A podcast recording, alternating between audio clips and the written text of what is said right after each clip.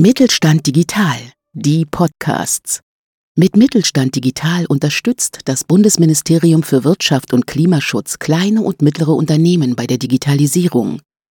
Ob Plattformen, neue Geschäftsmodelle, KI oder digitales Bezahlen. Wir machen Digitalisierung begreifbar. Liebe Hörerinnen und Hörer, willkommen bei unserem Podcast Kreativität und KI, wo es rund um kreatives Arbeiten mit künstlicher Intelligenz geht. Mein Name ist Christina Bodrajic-Brnic und unsere Podcast-Reihe entsteht im Auftrag des Mittelstand Digitalzentrums Zukunftskultur im Rahmen des BMWK-Förderschwerpunkts Mittelstand Digital.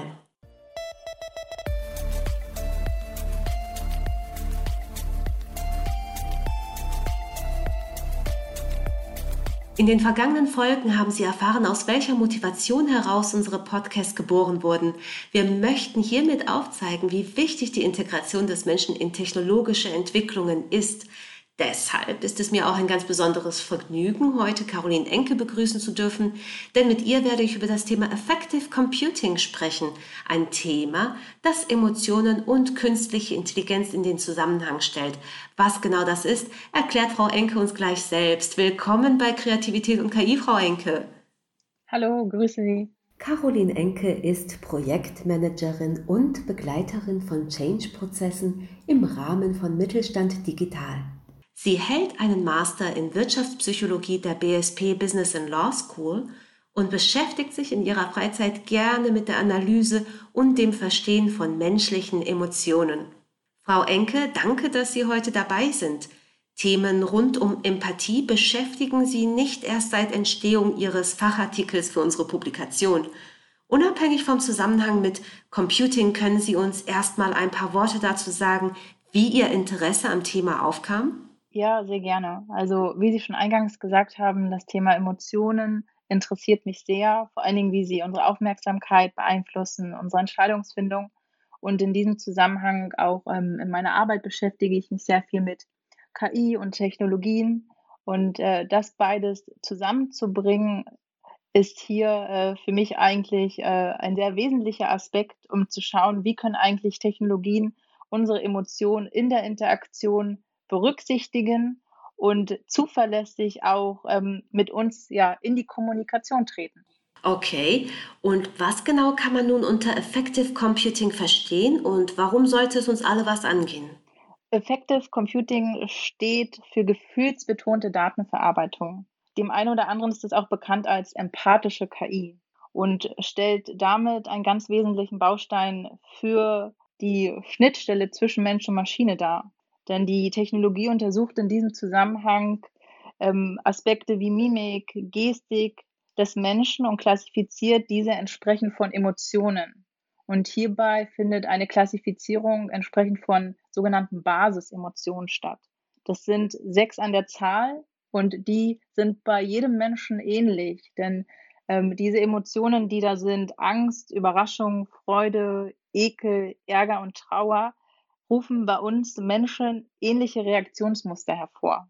Wie zum Beispiel, wenn wir uns ärgern, dann neigen wir dazu, unsere Stirn zu runzeln. Oder wenn wir traurig sind, dann senken wir den Kopf. Die empathische KI versucht dann, diese Reaktionsmuster zu erkennen und damit dann das Miteinander, die Kommunikation mit den Menschen zu gestalten. Vor allen Dingen auch ähm, in sehr anspruchsvollen Jobs, wo wir viel unter Stress vielleicht sind oder auch, wo es eine hohe Aufmerksamkeit bedarf, bringt diese Technologie einen erheblichen Nutzen, denn hier können frühzeitig Stresssituationen erkannt werden und dadurch auch andere Menschen dahingehend angestoßen werden, Maßnahmen frühzeitig hier zu ergreifen. Mhm. Okay, gut, ja. Und ähm, geben Sie uns doch noch so ein paar Beispiele, in welchen Lebensbereichen finden KI-unterstützte emotionssensitive Systeme bereits Anwendung? Ja, sehr gerne. Vor allen Dingen in dem Thema oder in Pflegeeinrichtungen treffen wir emotionssensitive Systeme schon an oder auch bei der Vermittlung von Lerninhalten oder dem Autofahren. Wie zum Beispiel ähm, gibt es in der Pflege menschenähnliche Maschinen. Die übernehmen dann Aufgaben wie das Aufräumen der Wohnung oder sie unterstützen bei der persönlichen Hygiene oder auch bei kognitiven Aufgaben, wie zum Beispiel die Erinnerung an die Medikamenteneinnahme oder das Vorlesen von Geschichten. Somit hat die alternde Gesellschaft hiermit die Möglichkeit, durch diese Technologie länger ein selbstständiges Leben zu führen, indem dann die Technologie zum Beispiel die Rolle eines Mitbewohners oder eines Weggefährten einnimmt. Oder auch bei der Vermittlung von Lerninhalten. Vorweg sei hier noch zu sagen, dass vor allen Dingen negative Emotionen unseren Lernerfolg maßgeblich beeinflussen. Und äh, die sind unvermeidbar beim Lernen. Und äh, hier ist es so, dass emotionssensitive Lernsysteme den Gemütszustand des Lernenden erfassen und dementsprechend die Anforderungen der Aufgaben anpasst. Das heißt, bin ich frustriert, ähm, dann bekomme ich leichtere Aufgaben. Bin ich vielleicht gelangweilt, dann ist es so, dass ich stärker gefördert werde.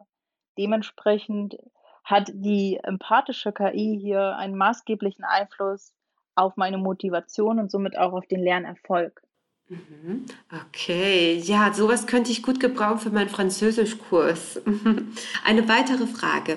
Was braucht eine KI, um überhaupt in der Lage zu sein, unsere komplexen menschlichen Emotionen, Systeme überhaupt erkennen zu können?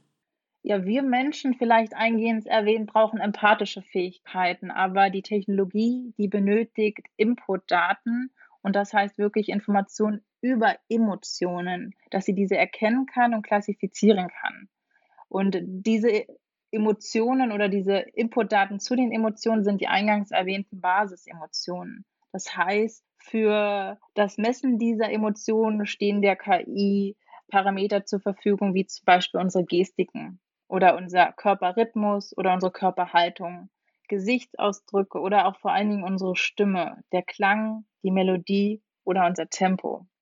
Und in der Kommunikation, in dem Miteinander mit dem Menschen untersucht die KI genau diese Aspekte. Das heißt, sie schaut, okay, mit welcher Tonlage spricht eigentlich die Person oder schweigt sie desinteressiert oder bewegt sie schnell ihren Körper, präsentiert sie sich vielleicht auch mit einer zusammenfallenden Sitzposition oder legt sie den Kopf zur Seite.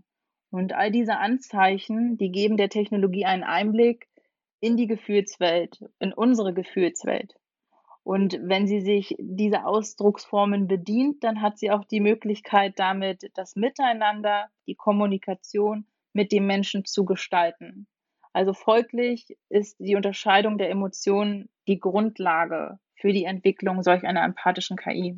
Mhm. Okay, Wahnsinn. Also die Datensets sind dann der spannende Teil, ne? Also, dass man überhaupt lehren kann, was jetzt eine Frustration erzeugt, zum Beispiel, ne, wo wir vorhin noch über Sprachen, einen Französischkurs gesprochen haben.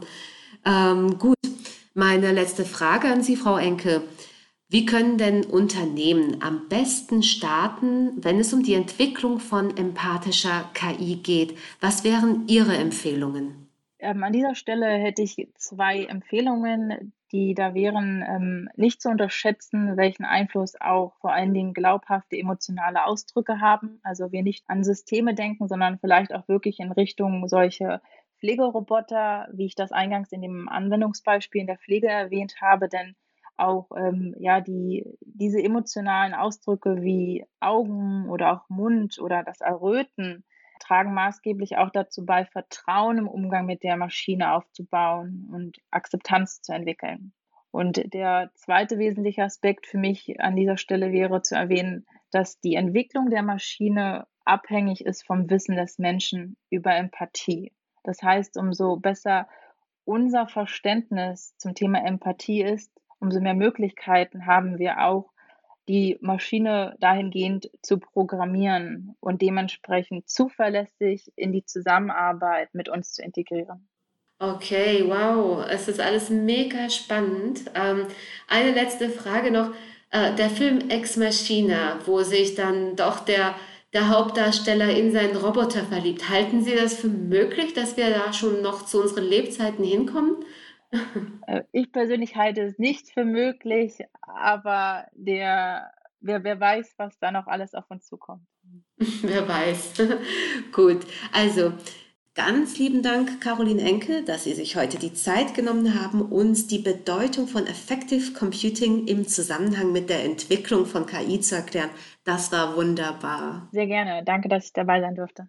Liebe Hörende, um Themen möglichst spannend zu halten und damit Sie auch die Zeitspanne beim Commuten ideal einhalten können, haben wir unsere Podcasts eher kürzer als länger. Wenn Sie aber weiteres Interesse an diesem Thema haben, treten Sie mit uns in Kontakt und wir werden Ihnen den Fachartikel von Frau Enke zum Thema zugänglich machen. Ganz lieben Dank und machen Sie es gut!